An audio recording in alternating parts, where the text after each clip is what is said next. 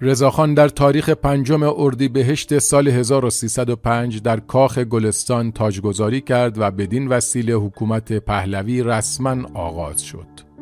تیمورتاش حالا اینقدر به شاه جدید نزدیک شده بود که رضاشاه او را به عنوان وزیر دربار منصوب کرد.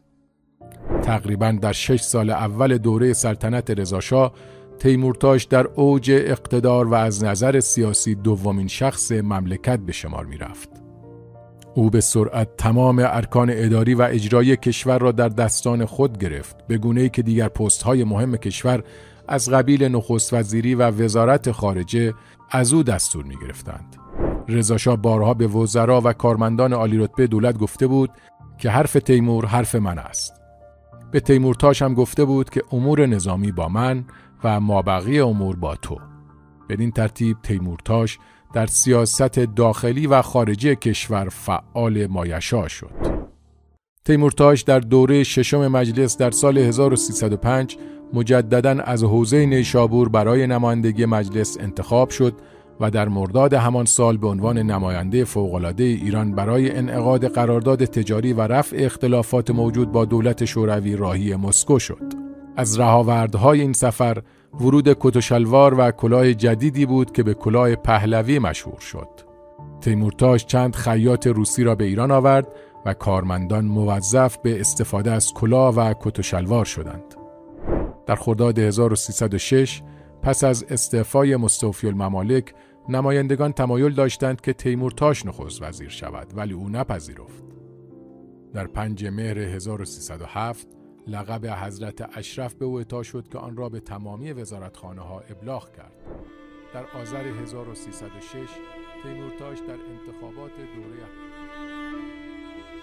مرگا به من که با پر تاوو سالمی یک موی گربه وطنم را عوض کنم درود به روان پاک همه شهیدان راه آزادی درود به همه ملت شریف ایران.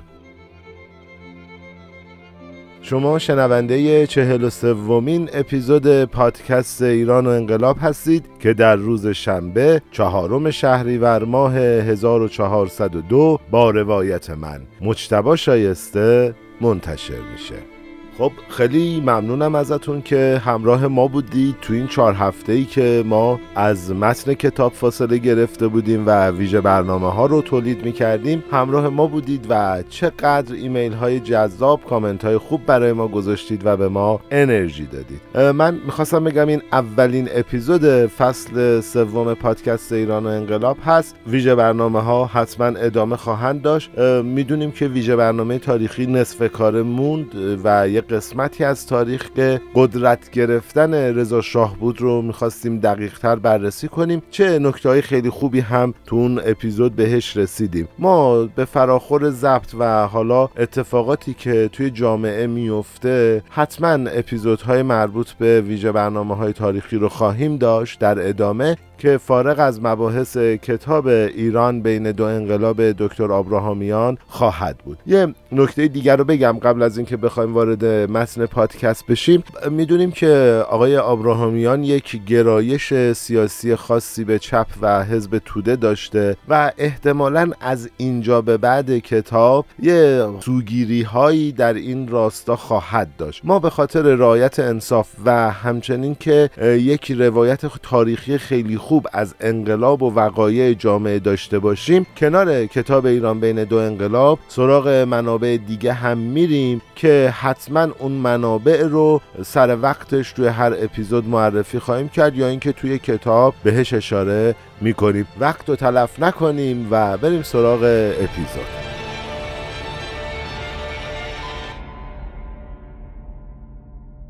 خب بالاخره رسیدیم به فصل سوم و بریم ببینیم که کتاب به چه موضوعاتی پرداخته. یادمونه دیگه ما اومدیم اوضاع اقتصادی رو توی فصل قبل تعریف کردیم اوضاع سیاسی رو تعریف کردیم اومدیم در رابطه با یه سری از مسائل جامعه شناسی و اقتصادی صحبت کردیم. و به اینجای رسیدیم که رضا شاه نهادهای اجتماعی که ازش حمایت کنند رو نداشت. اما حالا داریم میریم سراغ سرفصل بعدی کتاب یعنی دولت رضا شاه و جامعه ایران. و می‌خوایم که ساختارهای حکومت پهلوی رو نسبت به قبل از به وجود اومدنش و اتفاقاتی که بعد از خود حکومت پهلوی میفته بررسی بکنیم. همه اینها موضوعات بعدی کتاب هست. پس بریم سراغ کتاب.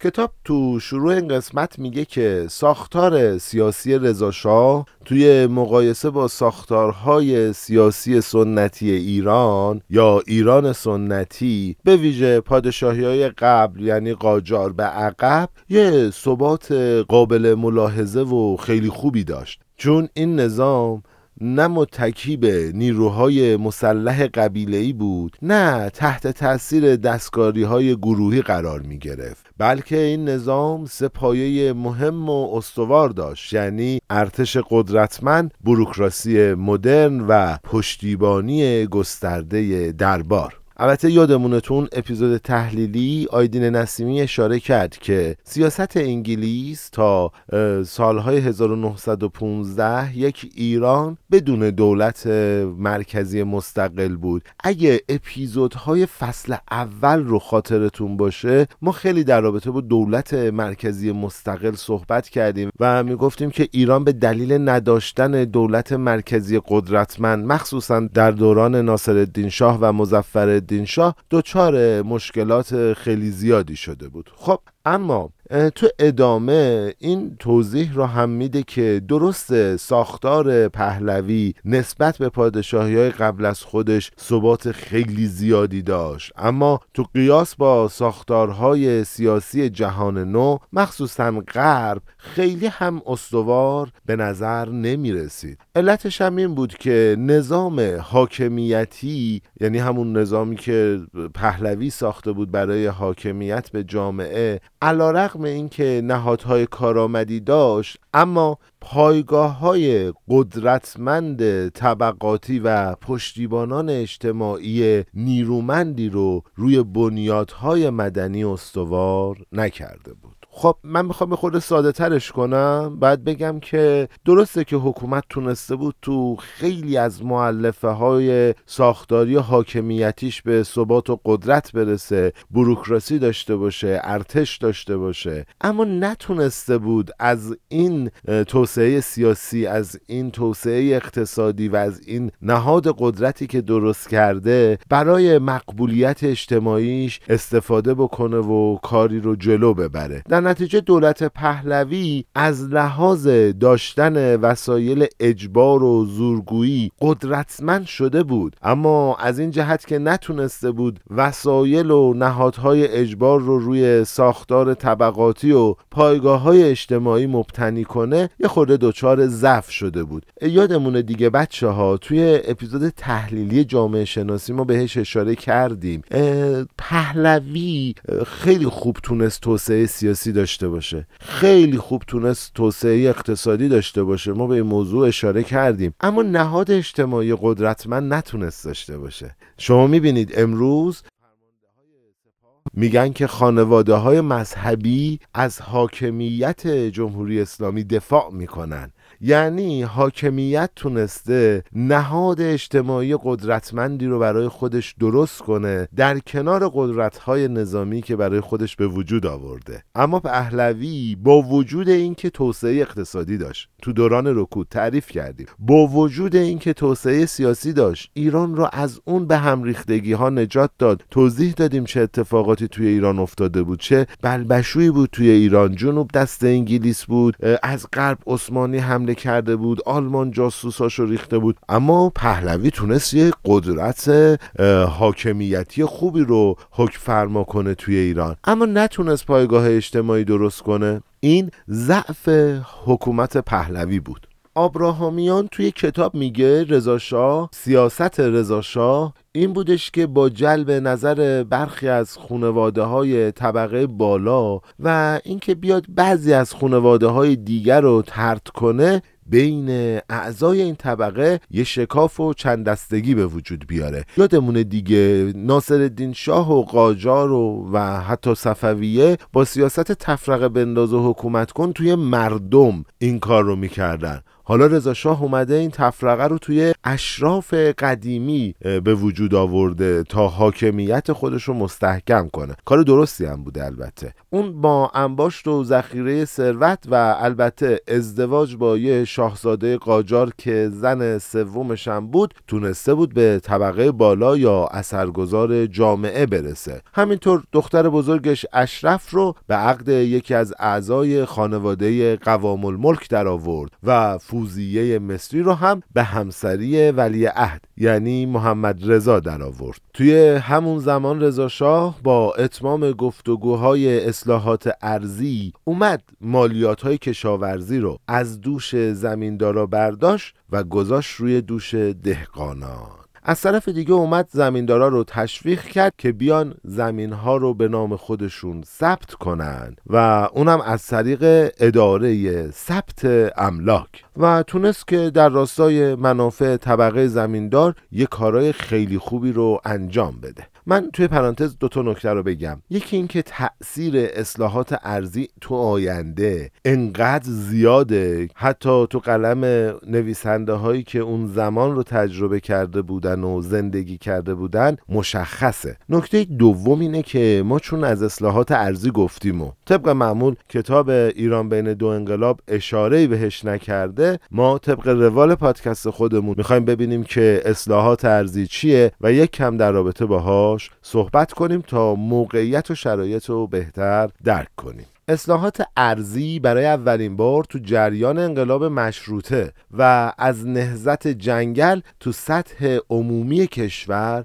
مطرح شد. خب میرزا کوچک خان رهبر این حزب نهزت جنگل اومد از دستاندازی به حریم مالکیت خصوصی امتناع کرد و بعد از به قدرت رسیدن رضا شاه و با نخست وزیری سید زیا پیشنهاد تقسیم اراضی از سمت سید زیا مطرح شد. اما خب رضا شاه با سید زیا توی مورد هم عقیده نبود. در نتیجه تقسیم اراضی در زمان رضا شاه شکست خورد. خب اصلاحات ارزی یا همون لغو نظام ارباب و رعیتی یه تغییرات اساسی توی نحوه مالکیت عراضی به ویژه عراضی کشاورزی رو شامل می‌شد که به منظور افزایش بهرهوری عمومی جامعه بود. در نهایت هم به دستور محمد رضا پهلوی و نخست وزیری علی امینی و اسدالله علم این کار انجام شد. خب بریم سراغ ادامه کتاب. رضا شاه همه تلاشش رو انجام داد که منافع طبقه زمیندار رو حفظ کنه و موضعشون رو قوی تر کنه. اون توی ادامه تصمیماتی هم گرفت و دستور داد که در آینده کت خدای روستاها رو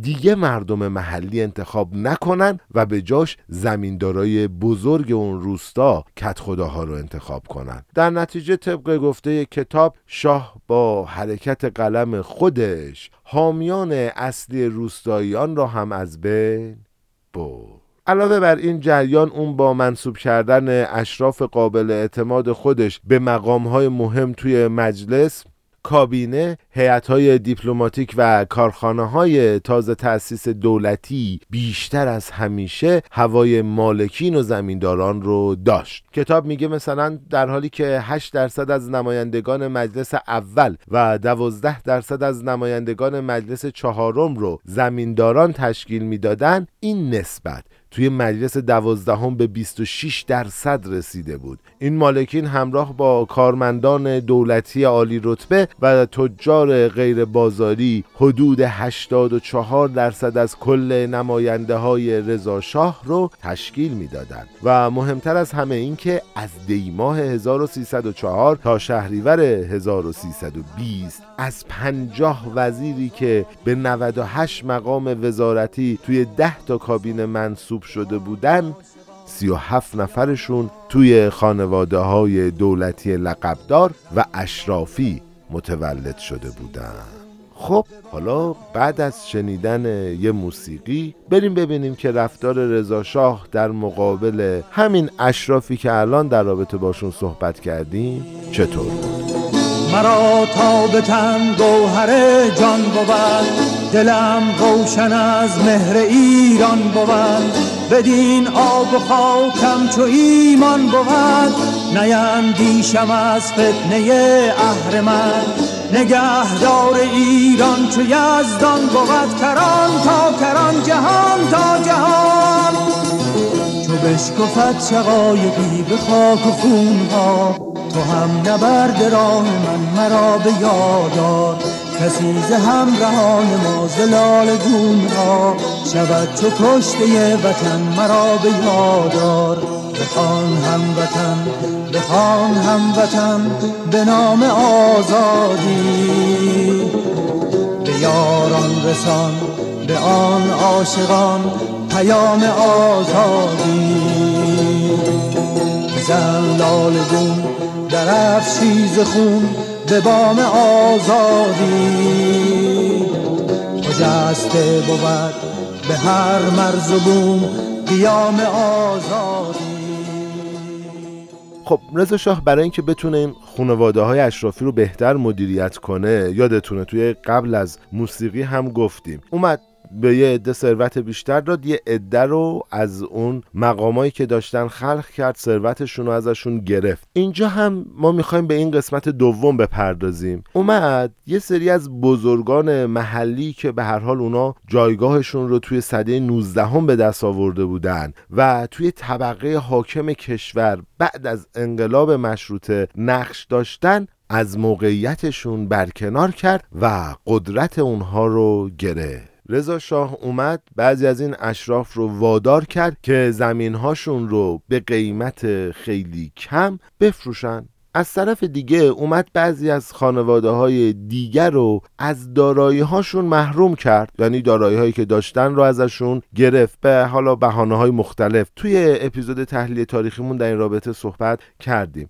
پس اومد با گرفتن زمین ها و دارایی هاشون نه تنها اونها رو از قدرت و ثروت بلکه بیشترشون رو از آزادی شن و مقام و حتی زندگی هم من کرد. یه سری نمونه هم کتاب بهشون اشاره می‌کنه. مثلا زندگی سپهدار هستش که وقتی توسط یه بازرس مالیاتی تهدید میشه چاره جز خودکشی نداشته و خودش رو می‌کشه. یا مثلا احمد قوام به توطعه علیه شاه متهم میشه و بعدش مجبور میشه که به اروپا فرار کنه. کار درستی می‌کنه چون وقتی به اروپا فرار کرد طبیعتا کشته هم نشد. مصدقم بعد از مدت کوتاهی که توی زندان بود برگشت به زندگی شخصی خودشو توی انزوا فرو رفت خب همونطور که توی قسمت ویژه تاریخی خودمون هم بهش اشاره کردیم کسایی هم مثل شیخ خزئل و آخرین ایلخان قشقایی وقتی توی خونه خودشون تحت حفاظت خونگی بودن به طرز مشکوکی فوت شدن. هشت نفر از رؤسای توایف اعدام شدن. 15 نفر دیگه هم به حبس های طولانی محکوم شدن و حتی دو نفرشون هم توی زندان فوت کردن. در نتیجه کتاب میگه بیگمان زندگی برای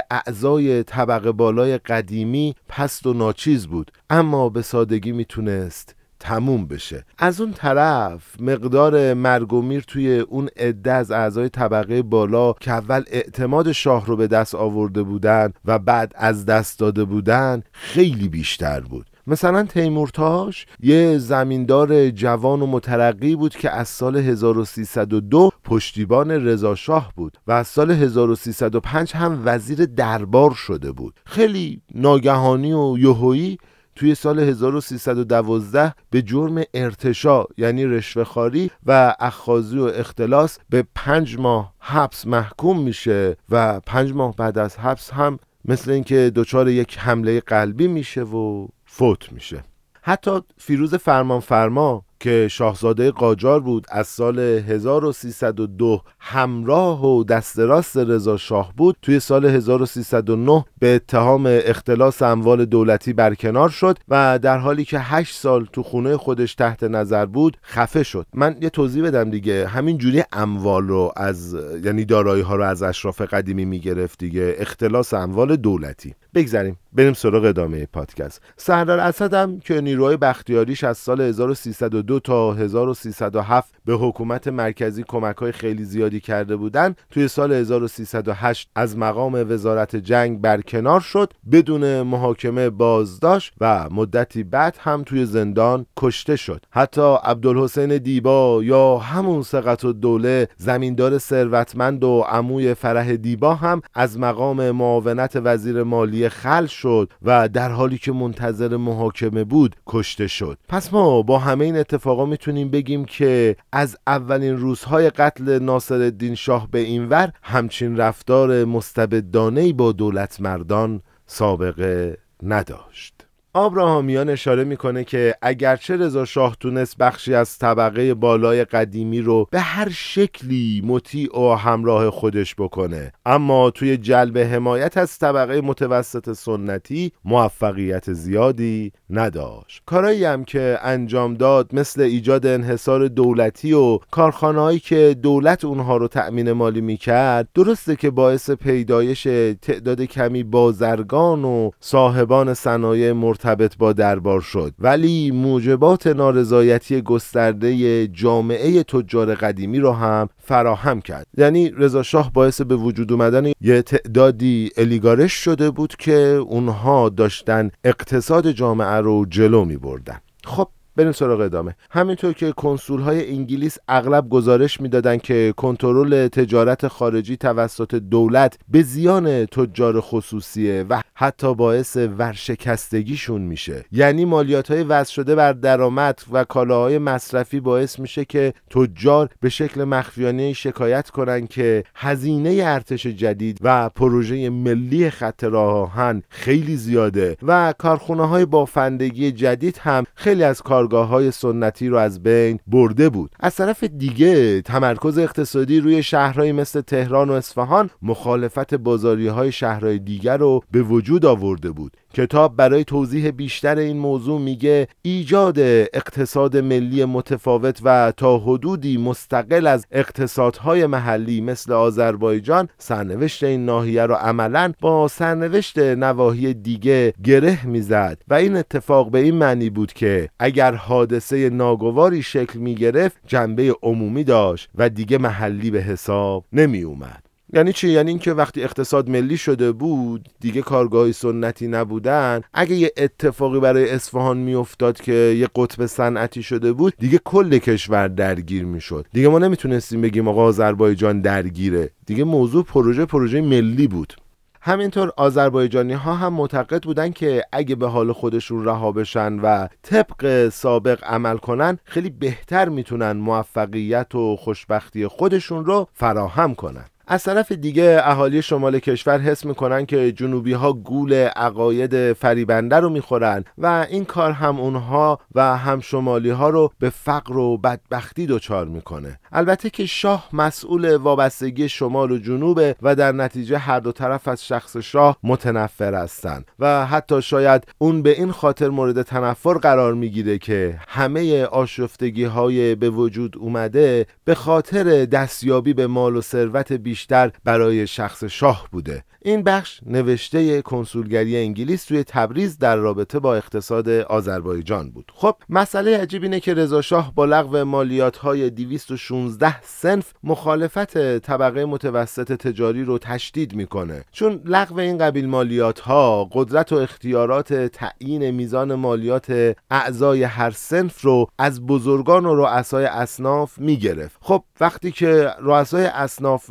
نتونن نظارت داشته باشن روی مالیات ها و میزان مالیات ها رو تعیین کنن سازمان و تشکیلات بازار تضعیف میشه. خب یکی از سخنگوهای بازار بعدها اعتراف می‌کنه که لغو مالیات های سنفی مثل بوسه مرگی برای از بین بردن نظارت استادکاران و بنگاهداران بر زیر دستان و شاگردان و صنعتگران و کارگران بود. پس همون چیزی که بهتون گفتم این لغو مالیات ها باعث شد که دیگه اصناف نتونن به صنعتگرا و کارگرا مدیریت کنن و حالا شاید هم زور بگن نمی‌دونم. علاوه بر این اتفاقات اصلاحات غیر دینی به ویژه ایجاد تغییرات اساسی توی نظام غذایی رایج کردن کلاه بین المللی و کشف حجاب اجباری نارضایتی های عمیقی رو بین علما رهبران عقیدتی طبقه متوسط سنتی به وجود آورد که ما داستان آشکار شدن مخالفت طبقه متوسط با نظام و رضا شاه رو که داستان خیلی مهم و جریان سازی هم در ادامه روند اعتراضات کشور داره براتون تعریف می‌کنیم. خب خیلی ممنون که همراه ما بودید. من یه نکته رو بگم. کتاب و سنده ما چندین جا از کلمه رژیم برای حاکمیت رضاشاه استفاده کرده بود. من به خاطر اینکه بار منفی نداشته باشه این کلمه کتاب رو خودم به کلمه نظام حاکمیتی یا حاکمیت تغییر دادم که یه موقع بکگراند منفی توی ذهن شنونده ایجاد نکنه و ما بتونیم بیطرفی رو توی روایتمون داشته باشیم. خب من از همه شما سپاسگزارم. به خاطر همه حمایت هایی که از ما دارید ما رو به دوستاتون معرفی می‌کنید. می‌دونید ما هیچ تبلیغی جز معرفی شما به دوستاتون نداریم. اگر شما ما رو به دوستاتون معرفی کنید ما بیشتر شنیده میشیم و به اون رسالت و مسئولیت اجتماعی که می‌خوایم نزدیکتر میشیم و البته انرژی بیشتری می‌گیریم برای تولید کار. همونطور که وعده داده بودیم ما به غیر از صفحه هامی باش پادکست ایران و انقلاب یه شماره کارت هم توی توضیحات اپیزود اضافه کردیم که از اون طریق هم می‌تونید از ما حمایت مالی بکنید و حمایت مالی اجباری نیست می‌دونید. ولی این حمایت مالی توی این شرایط سخت اقتصادی برای شما خیلی به ما انرژی و انگیزه میده. من تشکر می‌کنم از همه کسایی که توی تولید این پادکست کمک من کردن. احمد اسداللهی به عنوان نویسنده محمد حسین منصوری توی انتخاب موسیقی و سرکار خانم آیه آقاخانی توی edit و میکس این کار به من کمک کرد از همشون سپاسگزارم. بعد این همه بارون و خون بالاخره پیداش میشه. رنگین کمون. برای عزت اقتدار و سربلندی میهنم ایران هنوز با همه دردم امید درمان است که آخری بود. آخر شبان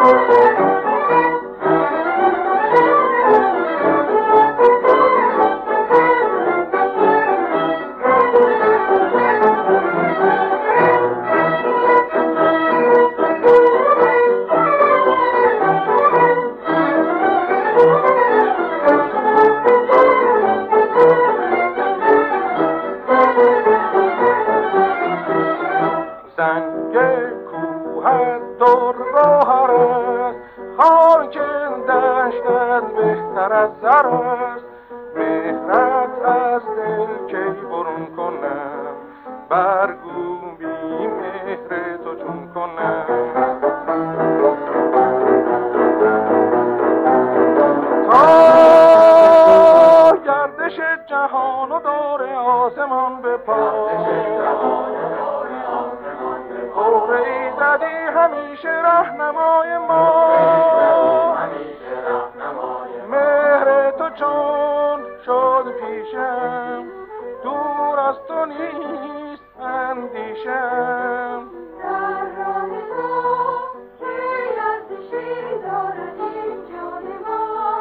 آینده با خاک ایران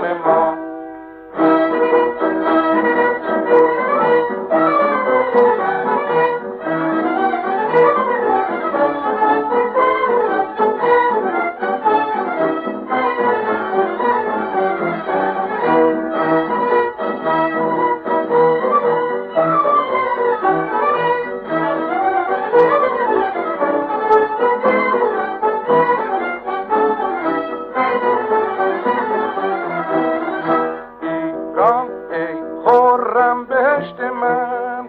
روشن دست و سرنوشت من. گر آتش بارد به پیکرم جز مهرت در دل نپرورم.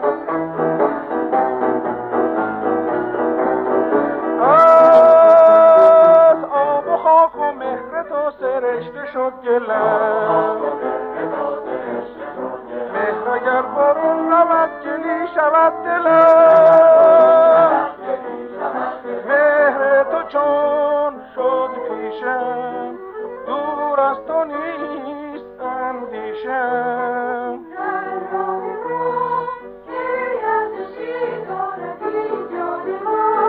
آینده با